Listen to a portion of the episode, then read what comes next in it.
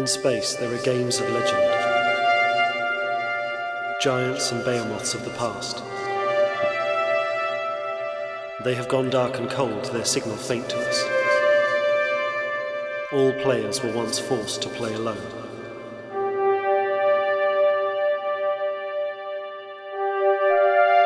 But these games are not forgotten, they remain in our memory.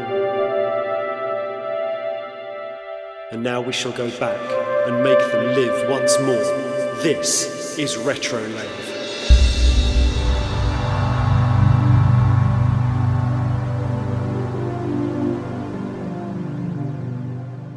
Welcome to Retrolave, a journey back in time through computer gaming's finest space sims. Each week we gather together a group of gaming veterans to roll back the years and relive the glory in search of what made these games special. This week's feature is Free Space 2 by Volition.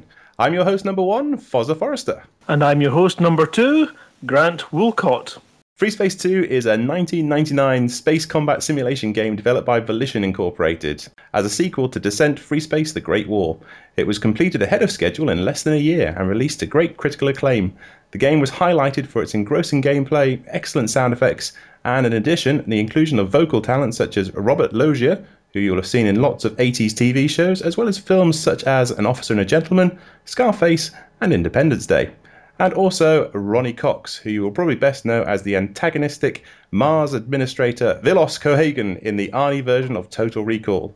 Several gaming sites hailed it as the definitive simulation of 1999. The game continues in the story from Descent Free Space, once again thrusting the player into the role of a pilot fighting against the mysterious aliens, the Shivans. While defending the human race and its alien Vasudan allies, the player also gets involved in putting down a rebellion. The game features large number of fighters alongside gigantic capital ships in a battlefield fraught with beams, shells, and missiles and detailed star systems and nebulae. So, for those of you that haven't listened to Retrolave before, the format of the show is quite simple. We gather together a group of gamers to play through the game, and then we play simultaneously for a couple of hours and then report back. Some of us may be approaching the game wearing those rose tinted spectacles of nostalgia, and some of us will be playing the game for the first time. We will discuss the storyline, the sound, the graphics, and most importantly, the gameplay. After we're done with that, we will try and relate the experience to a game that is close to all of our hearts, that of Elite Dangerous. Okay, well, without any further preamble, let's start up this Pentium 4 powered time machine and introduce the crew. Tonight, we're going to be joined by Ian Phillips. Yeah, hello. Uh, I'm Ian Phillips on the forums. Commander Reither, eventually when the game gets released. And joining in, we have Kirk Jewell. Hi, I'm Kirk. I'm known as Splints on the forums, and I'm a complete novice to Free Space 2. Great stuff. And uh, regular, we have Rory Scarlett. Hello, yep, I'm Rory and Rory Scarlett on the forums. And also we have Ben Moss Woodward. Hey there, it's Ben here, and I'm Edelweiss on the forums. And finally, another regular, we have the wonderful Mr. Colin Ford. Hello, my name is Colin Ford. I am Phoenix Defier on the forums. Okay, well, I should also mention that this is part one of a two part show for Free Space 2. Tonight we're covering the single player campaign, and in part two, in the next episode of Retro Lave, we will be covering the multiplayer version. Okay, well, I was going to ask the crew whether or not anybody else has actually played this game before tonight, but it seems that I'm the only person that's going to be going into this game wearing the rose tinted spectacles of nostalgia. Having played this one through, the, the storyline, from what I remember, and you know, take this with a pinch of salt, we're going back to 1999, the storyline is exceptionally immersive. And I know you're a big fan of TIE Fighter, but compared to when I played TIE Fighter, I would still have this. I know it came out a little later, but in terms of gameplay, I would still rank Free Space 2 up there as the you know the best combat simulation game I played of that sort of era. So be interesting to see if it still holds up the test of time. Well, I remember Free Space being one of the better games we've played. I can only see Free Space 2 being even better. Yeah, absolutely. And the thing that I was surprised when I was doing the research for this episode of Retro Lave, and by research I mean reading Wikipedia, um, is that the the Free Space Two actually came out ridiculously fast. It came out basically a year mm. after Conflict Free Space. So Conflict Free Space came out in 1998. They also managed to rush out a expansion pack in 1998 for Free Space, and then in '99 they came out with Free Space 2, which, I mean, normally you'd think, well, it's just going to be more of the same. They probably haven't done much with the engine. You know, it's probably going to get panned. But actually, it received a real sort of high critical acclaim for things like the storyline, the, the missions, and, you know, the retweaking of the sound effects and the, and the voice acting. So it's surprising that what can be done in just, you know, the space of 12 months. Frontier Development take note. okay, well, if I'm the only person that's played it, I guess there's no further ado. Let's go straight in and boot up the game. 32 years have passed since the Great War. The Shivans vanished half a lifetime ago. And now, we live in the mausoleum of history. We inherit the legacy of ghosts who haunt these ruins. The elders call us the lost generation.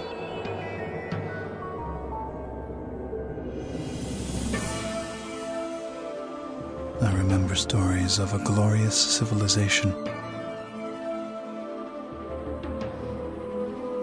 of cities with spires that reached the sun, of a blue planet with vast seas, of people with myths of humanity everlasting. Of children who saw in the embers of dying stars the destiny of their race.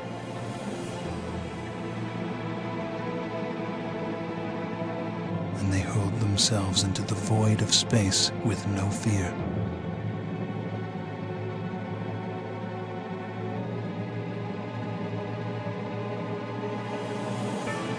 They say our people have no present. Filled with horror.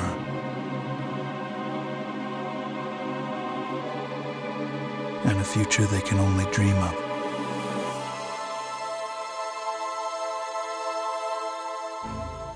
I actually thought that was probably one of the better introductions that we've seen on Retro Lave. You know, graphics aside and stuff, I actually thought that the you know the voice acting in it was very good, and the story it takes you through. So it picks up at the end of the last game. It takes you through. You see the big, the massive big battle, and it basically explains that part of that last battle you cut down all ties with old earth. So you've cut yourself off all the jump gates are down in order to protect old earth from the shivans so basically you are the cut off generation so you can't get back to old earth You've formed an alliance with the Vasudans and you're basically sort of guarding waiting for the shivans to return and i say i think actually one of the better introductions that we've actually seen on retro lave i think it tied together quite nicely the music in it is very wing commander-esque It is, which is a it's a good thing. It was very atmospheric, very well done. Okay, so here we are on the flight deck, and something that was very common. We've seen it quite a few times in Retro Lave that you boot up and you've got uh, the flight deck with various interactive doorways that you can select. So, what have we got? We've got the um, tech room to look at the various ships and weaponry, you've got your briefing room, and you've got the barracks and stuff to manage your free space pilots, and the option screen all of which are very nicely rendered and very interactive. And you see the spaceships flying around the windows outside the, the ship. Um, has everybody got their pilots ready? Everybody got their controls ready? I think so. Yes, I have. Yeah, ready to Uh, rumble. Yep, I'm good. It is a sort of standard space game menu, though, isn't it? What with each little section that you know, with a person turning around and saying, "Yeah, this is my area of responsibility." But this is very slow way of navigating, isn't it? You have to hover over the things to actually know what they are. All right, let me know when everybody's got to uh, uh, the mission where it says "Welcome to uh, the Activate." the Aquitaine. Aquitaine, Yeah. that's the one. Cool. Okay, everybody ready to commit? Mm-hmm. Yep. There Yep. we go. Ah, that's it. With recent victories on the Civil War front, the GTVA Security Council has authorized the deployment of two Deimos-class corvettes into the Nebular Theater of Operations.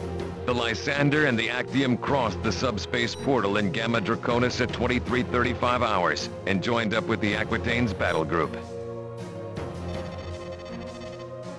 On their last sortie, Epsilon and Iota wings encountered two Shivan warships, a Rakshasa-class cruiser designated the Iblis, and a Lilith-class cruiser designated the Azurus. Admiral Petrarch has instructed our corvettes to hunt down and destroy these vessels. The 107th will provide fighter cover. Alpha Wing, your mission is to escort the Lysander and the Actium as they carry out this assault. Your first priority will be to eliminate all hostile fighters and bombers. Only then will you assist the corvettes with their strike against the Shivan warships. If we lose either corvette, you will abort the mission and withdraw from the field immediately. Oh, there you go. What? Bang. What I will say is, having getting used to uh, Elite Dangerous's joystick bonkers. and setting this one up to uh, to mirror it, I'm now getting quite sort of space sick. Yeah, it is bonkers compared to Elite Dangerous. It's totally weird. Back it. Oh. Now I'm being shot up. Something terrible. Tell you what, you do get a nice bit of lens flare from uh, Yeah. the sun. Fly towards the sun. I think I'm being shot by my wingman. There's nothing new there, is there, in games? Well, usually I'm shooting the wingman. Yeah, I think I've literally been Oh. killed by Gemini 2. Who's Oh, he's launching missiles at me. Oh, you bastard. Come here. Bang. Oh, good. The old standard ram the buggers type um, approach. So I know my my little technique during the multiplayer. Oh, is that going to be what it is? Ramming speed, Captain. Is your ammo pretty much unlimited? Well, this is No, wrong. it's not. You've got your ammo down at the bottom right, I think it is. But you can ask for a re- rearm, so press C and then 5. If you need to rearm pilot, now would be a good time. And the nice thing about the rearm in this is that you actually physically call in a support ship, and you have to slow down enough and stop basically so the support ship can dock with you. And it takes probably about sort of five, ten seconds for them to rearm you, Huh. and then you're off again. Oh, right. Which is uh, the first time I've seen that in a space uh, space sim game. It works really well. Rearming complete, sir. You're good to go. I've got to the stage in the mission now where you've got the two big capital ships sort of facing off against each other, and this is one of the key things about the free space games is just the size and scale of the the capital vessels that you've got, uh, and how much they sort of dwarf the fighters that you fly in. It's quite impressive. Even now, I think that still holds up quite well. I must admit, I do like the design of that ship, the uh, the alien ship. Whoa! The Vasudan ones. Yeah. Yeah. Is that you just seen the beam laser come out? Oh, that was that was Oh, a really yeah. nice effect. I was going right Yeah. Confirmed. It's the Azurus. Firing all guns.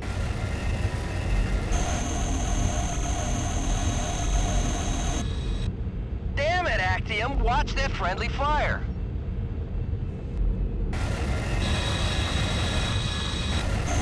Avoid the beam and you won't get hit, pilot.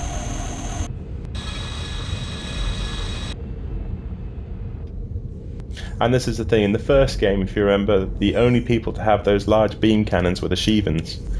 So in the 30 years since the first game, we've actually developed that technology ourselves. Oh.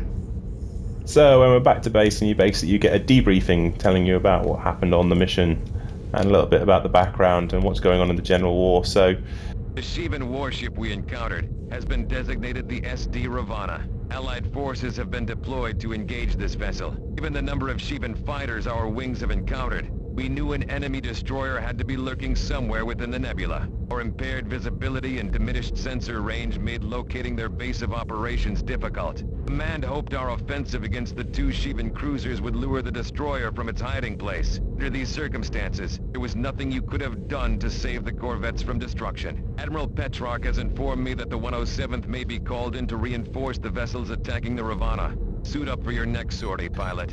It also gives you, which is also quite nice for the game, uh, recommendations. If you look down at the bottom left-hand side of the screen, if you've uh, failed the mission, it will actually give you some hints and tips as to what you could have done differently to uh, to be more successful the next time round. Oh god, I'm just looking over the, my statistics. My hit percentage is 14%. Mm, It's going to be pretty It's good. going to be higher That's than better than mine. With the technology they had 30 years ago, it's a miracle we won the Great War. No shields, no flak guns, no beam cannons. Okay, so we're back. Right, guys, what about overall impressions? Let's start with Ben. Overall impressions, yay, loved it, give me more. No, that was really a lot of fun. I loved that. I've been catching up a little bit with Free Space 1 to get myself in the mood for Free Space 2.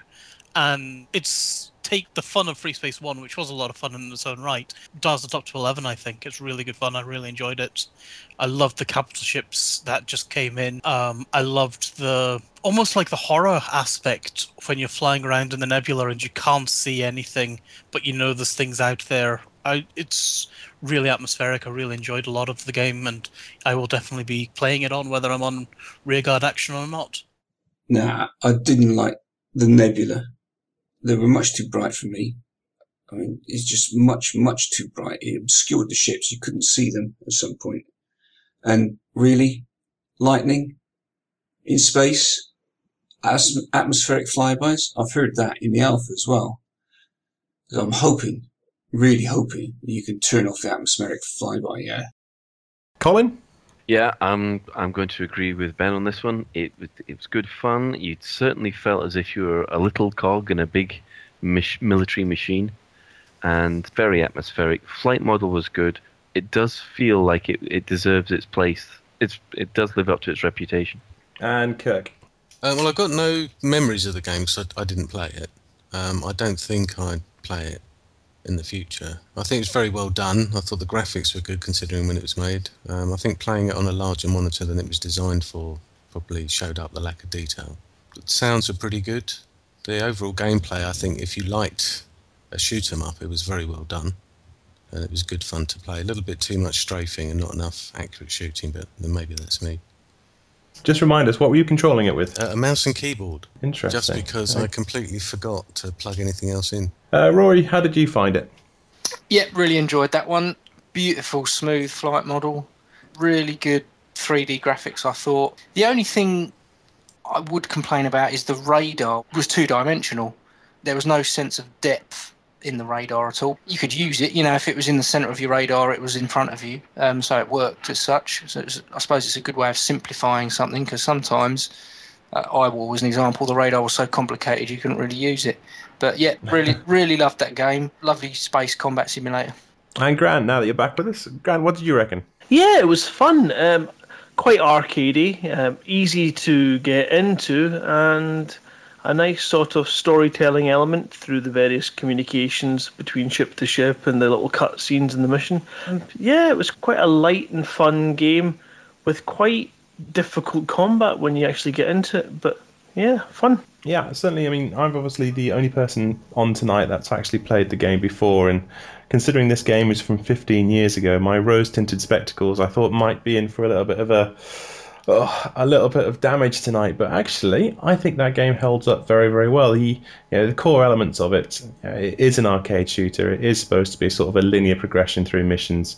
You know, it's not like some of the other games that we've played where they've been slightly bit more, slightly more open worldy, like your Star Lancer or your freelancer type games. Um, but I think on this aspect, it actually works quite well, mainly because they've wrapped it around a very, very tight storyline. It's nice that it follows on so closely to the Free Space One story. It literally just allows you to sort of pick up, you know, everything's very, very familiar. The controls are very familiar. And all in all, I think a really, truly immersive game. So let's break it down a little bit. Um, graphics, I mean, obviously 15 years on, yeah, they're showing a little bit of wear and tear, but on the whole, I think actually, apart from the fact that as Kirk says, you know, you're playing on a larger monitor. I think the graphics actually hold up remarkably well. Once you get into space, the actual sort of head-up display uh, and the ship designs, I think, actually work really, really nicely. Um, ben, what do you reckon? I'd completely agree with you there. I think the heads up display, especially because it's all vector graphics for the lines and things like that, that all scales perfectly even on a fairly large monitor, I thought. Um, obviously, the textures can be a little higher, but I thought it looks very much like a modern game, if you ask me. I mean, I think the graphics hold up very, very well. I thought that the user interface has been incredibly well thought out. Just the tiny little details like the distance that the triangles are show you how much of a turn you need to do to get into your target and things like that. That's a lovely little feature that I'd like to see carried into Elite Dangerous. Yeah, no, absolutely. And I must admit, the more that we played the game, I think we all discovered a little bit more features that were sort of hidden in the in the HUD that we hadn't actually realised were there. Things like when you targeted an enemy ship, there was little circles that would appear in the reticle to tell you how many of your allied ships are actually also targeting and going after the same ship as you. I thought that was a really nice little feature. And I mean, in terms of the actual design of the game, I think you know, things like the you know, the actual design of the crafts, the Terrans, the Vasudans, and the Shivans, they all had very sort of clear aesthetics, um, which I thought was really well designed. I thought the look of it was really spot on. Rory, what do you reckon? No, I, I totally agree with what Ben just said there. I mean, the the user interface itself when you're in the ship was very intelligent. I didn't need to spend any time actually getting used to what was going on in there. I could instantly tell what was going on, and in the control in the config screen, you could completely customize the colors of every single piece. I mean, there was there was quite a lot going on with the HUD, but you had all the different um, numbers and boxes, but you could change the colours of every single one of those and not just the whole HUD as one piece, which I really liked. And it was just easy to follow, easy to read, and it just wasn't hard work at all. The actual graphics I thought were fantastic. They were really smooth. The detail on the ships I thought was really good, bearing in mind it's 15 years old. And the explosions were good. Really enjoyed it. And the lens flare on the sun, as the sun comes into full view and the, you get a white out on the screen, I thought that was a lovely little piece there. So yeah, loved it. Loved the graphics. Yeah, and there was certainly a wonderful moment when we were all playing and we saw the, the large capital ship beam laser for the first time, and collectively everybody just went, Woo! As the uh, beam laser ripped through another capital ship. To still have that effect 15 years on, I think, is a real testament to what they've achieved in this game. Grant, what do you reckon about the graphics? They were showing their age a little bit. They were a little bit blocky in places. You did see the sort of rough edges. The ships, I didn't find them to be. They were definitely uniquely designed, so you could tell that they were from a different race of uh, your enemies. But none of them were particularly nice. They were all quite roughly designed. I think you know you're getting used to these unique designs being quite smooth and, and, and pristine and just uh, you know, look alien. And in that game, you know, I can't remember. I think it was one of the the species. It looked like just rocks. Their ships were kind of, you know, from a distance, look like asteroid texture on the outside of these ships. And it's not until you get in really, really close that you can then appreciate the impressive scale that they've got, which is definitely a plus. But I think the graphics could have been a little bit better. But in comparison to the other games that we've played beforehand, the likes of TIE Fighter and its original build, oh, leaps and bounds better. But the smoothness of the game with the graphics is probably key, and that's probably a trade off that they decided on actively to make sure that it played smooth. Therefore, the graphic texture had to be less detailed. And I did try putting the detail up high as well to see, but it's pretty much the same. To be honest, I, I don't actually agree with that at all. I thought the ship designs were really, really uh, unique to all of them. Obviously, the Shivans were very sort of angular, very spiky, almost like sort of dagger esque. You had the Vasudans that almost looked sort of like hammerhead sharks, very sort of organic. And then you had the Terrans, which sort of, you know, kind of like in Frontier where you've got the uh, the independence. It was more sort of functional, utilitarian sort of design. And I thought actually they, they all worked quite well against each other, but uh, interesting, different opinions there. I thought they kind of some of the ships looked like they had been put together as part of a Blue Peter project. That's a bit harsh, mate. You're at a game that's 15 years old. I don't think you can really sort of criticise them for that. Pretty sure I saw sticky black plastic. and, and toilet rolls. Yeah. Whatever. Let's just move on. Maybe leave that there and move on to sound and music. What about the actual sort of audio aspect of the game? Do you think it lent any extra atmosphere to the game? What about the sound effects? Were they immersive? Let's go with Kirk. You start us off, mate. Uh, the sound was good. Um, I didn't listen to the music. I always turn the music off in game. So I just find that distraction from what's going on around me. The, the sound effects were pretty good for the time. Uh, I thought that the the large laser hits had quite a thump to it. Um, but yeah, it was okay. Can't really say much more than that.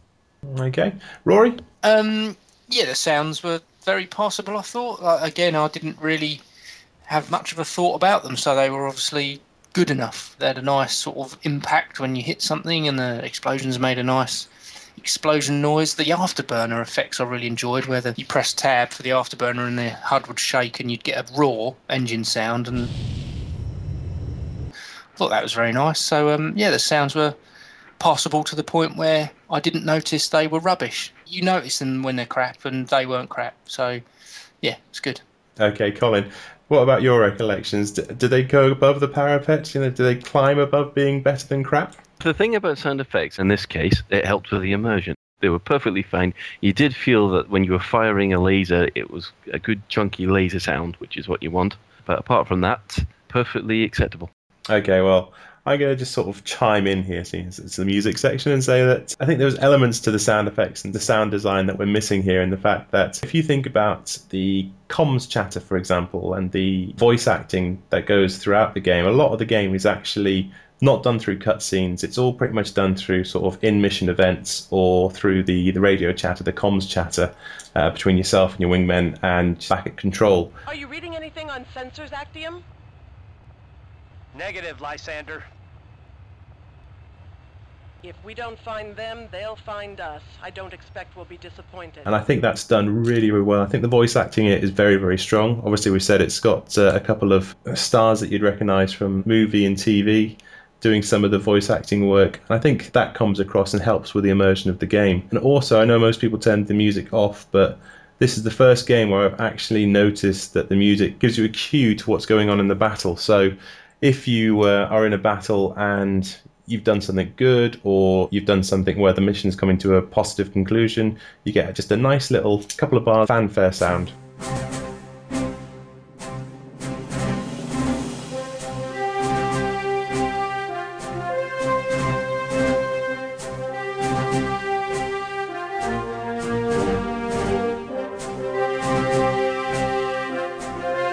Which it just lets you know that it's going in your favour. And on the flip side to that, if you've got new enemies coming into the battle situation, it just changes up and speeds up the tempo and changes key, um, which without even looking, you know that there's enemies that have just appeared uh, on site.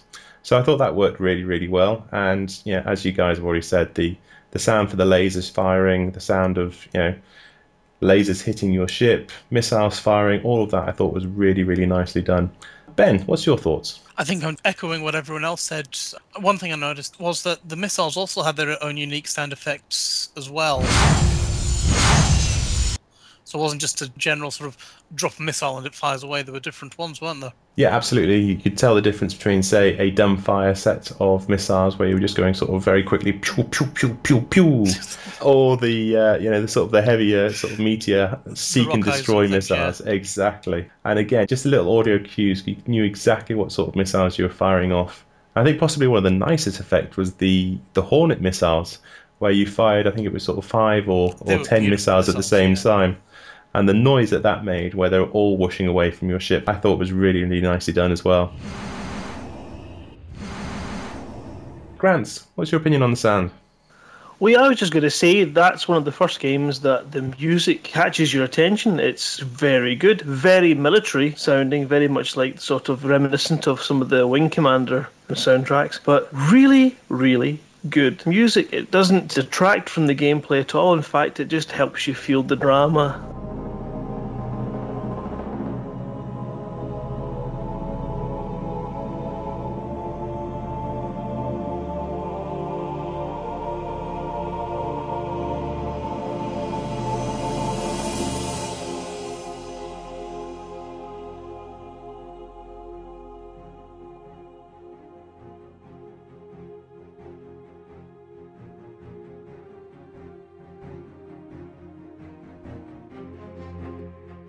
Um, I absolutely loved it. So, although I wasn't particularly keen on the graphics for my taste, but the music made up for that.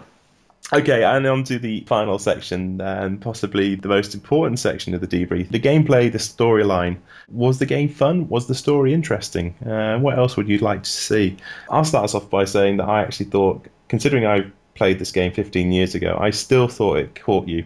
I still thought it was sort of highly immersive. The overall feel of it compared to I don't know, something like Wing Commander was quite minimalistic. There wasn't a lot of sort of pomp and circumstance. There was briefing, mission, back to briefing, rinse and repeat. And most of the actual sort of storyline was developed through in mission events or, or comms chatter, which I thought that when you actually saw a large FMV section, it kind of made it a little bit more special. Whereas, I don't know if that makes sense, but in Wing Commander 3, say, you were hit with so many cutscenes, so many video sequences that you almost sort of got a little bit uh, wowed out about them. You know, they were just sort of something you click through. Whereas you know, the video sections in this game, because there's so few of them, you actually sit back and, and take them in. I thought the storyline was gripping, full of intrigue, lots of twists, and I thought each mission gave you just enough plot to make you want to keep pushing you know, that next mission button. Uh, start us off with Rory. What were your thoughts on this? I really liked the briefing sections because they weren't uber long, so you didn't get bored. and the little video screen down below was just enough to give you a little taste of what you were looking forward to. The little videos weren't actually informative, but they were just a little decoration that were actually quite enjoyable to watch. What I completely agree with you there about how lean the game is. The example you gave there about Wing Commander 3, which was just every time Mark Hamill walked through a door, you got a blimmin' video, didn't you? And it took 10 seconds. Oh, it was awfully painful. Whereas this was nice and lean. The, the, the videos you saw, you paid attention to because they were rare, so you actually enjoyed watching them. And the briefings were clear, concise, nice graphics there, weren't too long. So, yeah, I agree with you there. It was good. No, unlike Rory, I I didn't like the briefings. I found them too long. Yeah, the information was uh, you needed the information, but it, it, that just dragged on a little bit too much. The little screen with the videos inside that was good. It's a 15 year old game. It looks pretty good. Ben? I'm going to agree with what everyone said about the storyline. I think that's great. It was lovely feeling like you're a little grunt down in the trenches. One thing which I'd like to ask, though, is did anyone try changing the controls from the default on your joystick where you were yawing to, into the elite star where you roll? Yes, I did. I tried that when I was doing the training missions, and I found it a lot harder to get through the training missions and to get to do things using the role that we have in Elite. And I was just wondering, I understand why Elite are doing that, and I think it's probably a good thing, but I definitely think it makes the game harder to play as well. Yeah, I certainly didn't find that, mate. I found the exact opposite. Once I switched back to the Elite Dangerous control system, maybe it's just because I've been playing quite a lot of the Alpha, but once I switched back to that, I actually found that Free Space 2 was wonderful to control. I thought it was absolutely awesome. That's how the game in my head should have been played from the get go. Okay, so yeah, it could just be experience, and I've not played with rolling for ages. So it's been everything's been your, hasn't it? Yeah, I mean, who else said they changed the controls? That would be me. Colin, go for it then. Yeah, well, one of the things that I did like about the Elite Dangerous thing was the fact that they cut down the yaw and basically forced you to pitch and roll. And when you actually get used to it, I've found that I can't actually play any of the older games with the old yaw function anymore as it was. So all my old games, which is sort of I-War and uh, this one in particular, I've gone and swapped the axis on it, and I, I find it for some reason easier to play. I don't think I want to go back to the yaw thing again because it does feel like very Wing Commander 3. Because if I remember rightly, Wing Commander 3, you had to press a button to roll. It Yeah. didn't support the third axis of your joystick. Apart from that, the rest of the game, the, the engine was, was really good, really smooth. It was, it was just what you want. The alien fighters behaved very intelligently, and there were times where you're just watching your wingman just disappear and thinking, ah, no. And the whole sense of scale was really impressive. It so deserves its reputation as the best military space shooter out there. I can hardly see how it can be improved on. High praise. Kirk, what's your thoughts? The whole thing was better than I thought it would be. As I'm not a big fan of serial missions, I'm a bit biased against these things, but certainly I'd much rather play this than any of the, the Wing Commanders. Even the amount of mission debriefings and things like that that came through, you could always skip them. You could always fast read through them and skip to the action if you wanted to. Yep, definitely. I, I miss the dropping out of something because you're not good enough and coming back tougher, though. And you can't do that in a serial mission, can you? You just have to put up with what they throw at you. Yeah, pretty much. Although I think they balanced that quite nicely in this game. I don't think any of us came across it yet because we're still very much in the mm. early missions. And believe it or not, they were actually more the sort of the training wheel missions. They certainly ramp up in terms of difficulty. From what I can remember, they certainly ramp up the more you get into contact with the Shivans. I mean, I think we all found out in the mission where we met the Shivans for the first time that they were a completely different enemy compared to the ones that we'd been fighting in terms of the amount of maneuverability, about their AI and their weaponry. So that ramps up quite a lot. But what this game does have, which is quite nice, is if at any point you fail any of your objectives in a mission, there's a setting afterwards that will give you recommendations. Click on that and it will tell you you know where you went wrong in a mission and what sort of tactics you can use to complete that objective next time round or if you do a replay from memory i think it actually works quite well if you follow their advice Okay, then, so the final section how does Free Space 2 relate to Elite Dangerous? Is there anything in Free Space 2 that we would like to see ported across at some point or included in the latest game in the franchise, Elite Dangerous? Who'd like to start us off on this one? I will if I can. Yeah, go for it, Colin. The one thing that I really was impressed with, as I've always, I think I've said in every single section, was the sense of scale. So when you actually come up to, in this case, a Coriolis space station or, or one of the massive structures that are supposed to be in Elite, you want to feel that these things are as big as those battleships are in this game. You know, you want to feel like you are basically flying a tiny little freighter into that massive space station. Uh, Grant, take over. Yes, well, actually, I'm going to raise something that I wouldn't like to see brought over. And although we've played the alpha, we've got an idea of the flight mechanics. The one criticism in the gameplay that was a little bit frustrating was that speed of turning. Even um, turning down your sensitivity in your controller, you still find that you know you were spinning your ship on a dime and then having no inertia to carry you backwards in a direction to give you that lovely feel. So I hope we don't see any of that in the elite games. Yeah, absolutely. Because I think yeah, you are in danger sometimes if you have that sort of tight turning circle. Is that you literally just end up, especially in multiplayer games, you end up just literally jousting and going round and round and round in circles, trying to chase each other's tail, which isn't great fun when it comes to multiplayer. Hopefully, that won't be the case when we play this in the next episode. Rory, what's your thoughts? Anything you'd like to see taken across into Elite Dangerous? Anything you definitely don't want to see? Um, well, the only thing I think we can take across from Free Space 2 is the combat, because that's effectively what Free Space 2 is just a combat simulator. But I did like that you had all of the information in front of you on the HUD and it was easy to read. I know the, the HUD on Elite Dangerous is actually quite minimal, isn't it? There's not actually a lot of info going on. I know we've only been in a Sidewinder and the larger ships might have more info, but there was a lot of info that was very easy to access on the HUD. And I'd like to see a bit more info on in the cockpit and on the HUD in the larger ships, even for a Cobra, which is a bit bigger than a Sidewinder. But I did like the little bits where your wingmen talk to you. You know, the little videos of the wingmen's head. I know it's a bit gimmicky, but if we're interacting with NPCs at some point in Elite, then it'd be nice just to have that. I quite liked it. No, I absolutely agree with you, mate. It's one of the things that I really do wish that Frontier Developments would incorporate. Unfortunately, I can imagine they're sitting there thinking, well, you know, that's a lot of voice actors we'll have to get in, that's a lot of animations to be done. But I mean, I think we've seen in quite a few games just that little sort of pop up communication screen adds a lot of immersion to the actual game. I mean, we haven't even got into the area of shield management, engine management, and weapon management, which we see quite a lot in Elite Dangerous, but becomes very, very pivotal the further you get into this game, and the fact that you need to be able to increase your shields to hold off multiple waves of sheathing attacks just thinking about the stuff I'd like to see ported across. I mean, I agree with you guys. The comms chatter I thought was a nice thing to take across. Uh, the size of the capital ships, agree. I want to be dwarfed in Elite Dangerous. I want to fly up to a Coriolis station and actually feel like such a tiny little spot in space. Other things I thought would be quite nice to take across the massive beam lasers.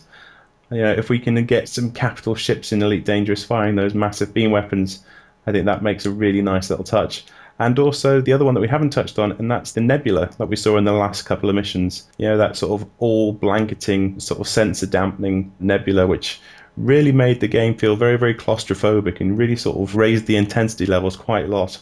Colin. Yeah, they might not actually want the com channels back in Elite Four because if you remember, the ones they did in for First Encounters weren't exactly um, good. I never played First Encounters. I only played Frontier. Ah, well, they experimented with this kind of thing. When you would dock, you would get a little video of what was supposed to be the station commander saying, Welcome, Commander, to such and such a station. The problem was that they didn't have any voice actors. It was obviously just the development staff, so it did sound like the entire galaxy was came from Birmingham. oh dear. Yeah, well, maybe not then. Maybe only do it if you actually have enough voice actors on staff to be able to do a decent job of it. Okay, well, let's wrap this up then. Let's go to the ratings. Ratings out of 10, and we will start with uh, Kirk. I thought it was pretty good, actually, so I'm going to give that a 7. 7 out of 10, good score. Rory? 7.5. Ooh. Ben? I'm going to say that was actually really, really good and go with an 8.5. Eight and a half. Colin? Well, I'll definitely put this as a definite 8.5 then. Because this is better than TIE Fight. I did feel it deserved its reputation. And uh, Mr. Woolcott, what about you? It definitely was gameplay wise better than TIE Fighter, and of course, the TIE Fighter we had with the really, really, really poor sort of graphics. So I'd have to rate it higher than that. So I would probably give it an 8. 8. And for me, I would have to say that considering I went into this episode with my rose tinted spectacles firmly on my face, I'm really chuffed. I'm going to have to give it a 9. It's just as good as I remember it when I was playing it all those years ago at university. And it's definitely one that I'm going to pick up and continue playing because I never completed it 15 years ago, and maybe I'll be able to do that now. I've never played any game like this apart from Elite, and that was a very long time ago. Now, this is a good game. I'm going to give it an 8. I'm definitely going to play some more. And I've got an X52 Pro, so I'm going to map that to the Elite dangerous settings and uh, try and fly it as you would an Elite thing. I'm going to carry on playing it. This is quite fun. I don't have the Alpha. I'm in the beta, so uh, I'm going to get a bit of practice in. So, okay, well, that's it for this episode. Hope you enjoyed the journey back in time. If you'd like to join the Retro Lave team to play and then record, we gather on Monday nights at 8.30pm on Skype. Just add lave.radio to your Skype list and follow us on Facebook and Twitter for the latest updates. Until next time, it's game over.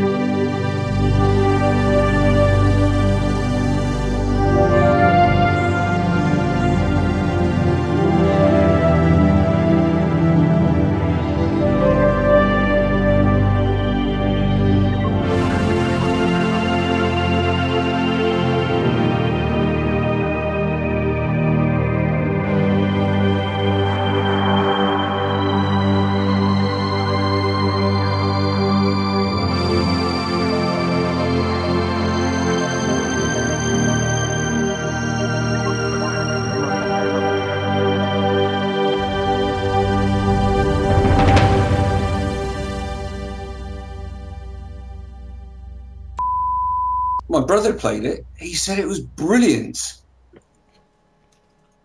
I don't know if that helps. I